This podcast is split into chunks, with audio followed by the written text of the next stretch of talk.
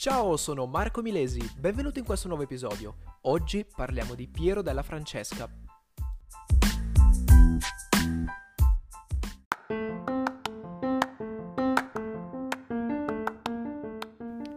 Piero della Francesca fu un artista del Rinascimento toscano. Eh, gli artisti in realtà del Rinascimento toscano furono tantissimi, non soltanto Piero della Francesca, però noi andremo ad analizzare in particolare Piero della Francesca. Egli nacque in Toscana e sviluppò particolarmente l'uso della luce, quindi sviluppò un uso sapiente della luce, eh, della prospettiva e anche della resa plastica dei volumi. I suoi pittori di riferimento, i suoi maestri di riferimento furono Masaccio, Paolo Uccello e Domenico Veneziano.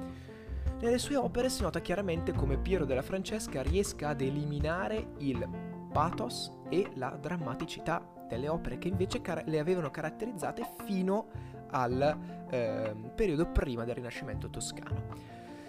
I personaggi dipinti da Piero della Francesca sono immobili, composti, solitari, silenziosi e sono caratterizzati da una composizione geometrica ben definita, con degli sguardi fissi e spesso proiettati lontano, sembrano persi.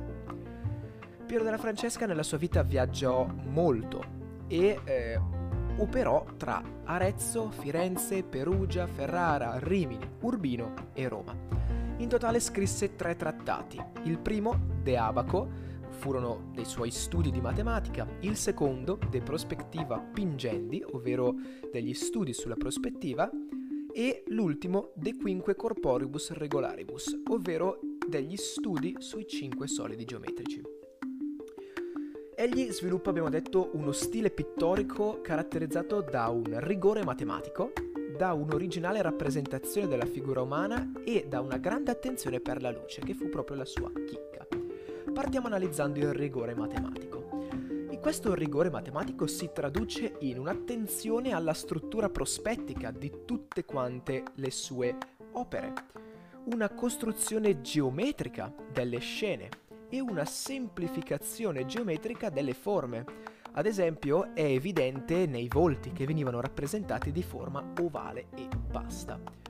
Passiamo ora all'originale rappresentazione della figura umana, che fonde la solennità eh, ieratica, quindi molto semplicemente ehm, va ad eliminare eh, il pathos, la drammaticità, quindi le figure diventano immobili e prive di pathos, va a fondere queste caratteristiche con la verità umana, che è evidente nel ritratto realistico, quindi dove cerca di raffigurare le la figura umana nel modo più originale, più naturale possibile.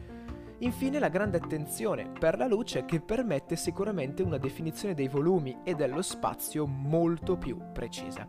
Vediamo ora delle opere, in particolare ne vediamo due che sono il battesimo di Cristo e la Sacra Conversazione, ehm, comprendente della, cioè, facente parte della Pala di Brera. Eh, in realtà ci sarebbe anche il Polittico della Madonna della Misericordia, altra opera importante che però non andiamo ad approfondire in questo episodio. Partiamo quindi dal battesimo di Cristo, che è un soggetto, è una rappresentazione molto popolare, cioè il battesimo di Cristo era molto comune tra i pittori e tutto. Era costruita, un'opera costruita su precisi rapporti matematici e geometrici ad esempio sull'asse centrale si trovava la colomba, sulla seconda, sul secondo asse centrale si trovano i personaggi. E ai lati di Cristo sono raffigurati due alberi, eh, due alberi a destra e due alberi a sinistra, oltre ovviamente al paesaggio di sfondo.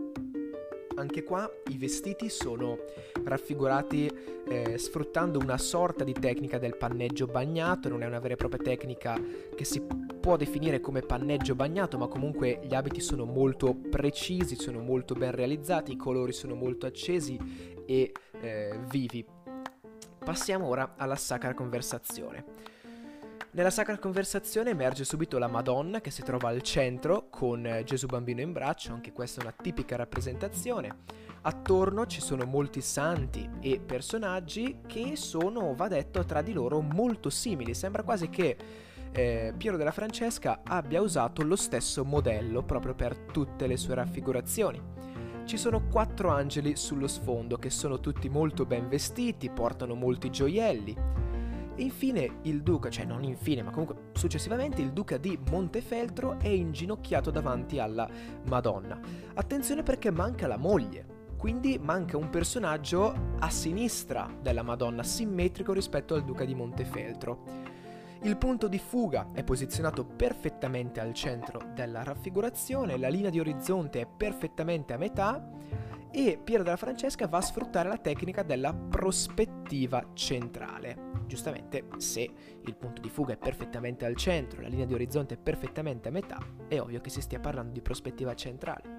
Sullo sfondo è presente una sorta di cappella che sembra scavata nella parete, anche se in realtà si tratta di un dipinto eh, su, eh, su, legno fondamentalmente. E eh, questo effetto è reso proprio grazie alla prospettiva. La luce si nota chiaramente come provenga da sinistra, i personaggi sono posti in semicerchio per dare profondità alla scena e Gesù bambino sembra quasi che stia dormendo. In realtà è una posa che va ad anticipare una sorta di eh, prolessi, ok, del suo destino, quindi la morte.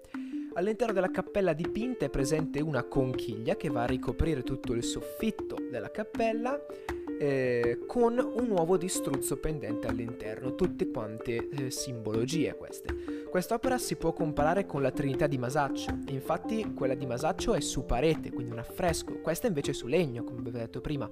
Quella di Piero è molto più realistica, basta confrontarle e si nota chiaramente, grazie soprattutto all'uso della luce. Detto questo abbiamo finito anche eh, Piero della Francesca, ci vediamo nel prossimo episodio dedicato all'arte in cui parleremo del famosissimo Botticelli. Grazie e ci vediamo nel prossimo episodio. Ciao!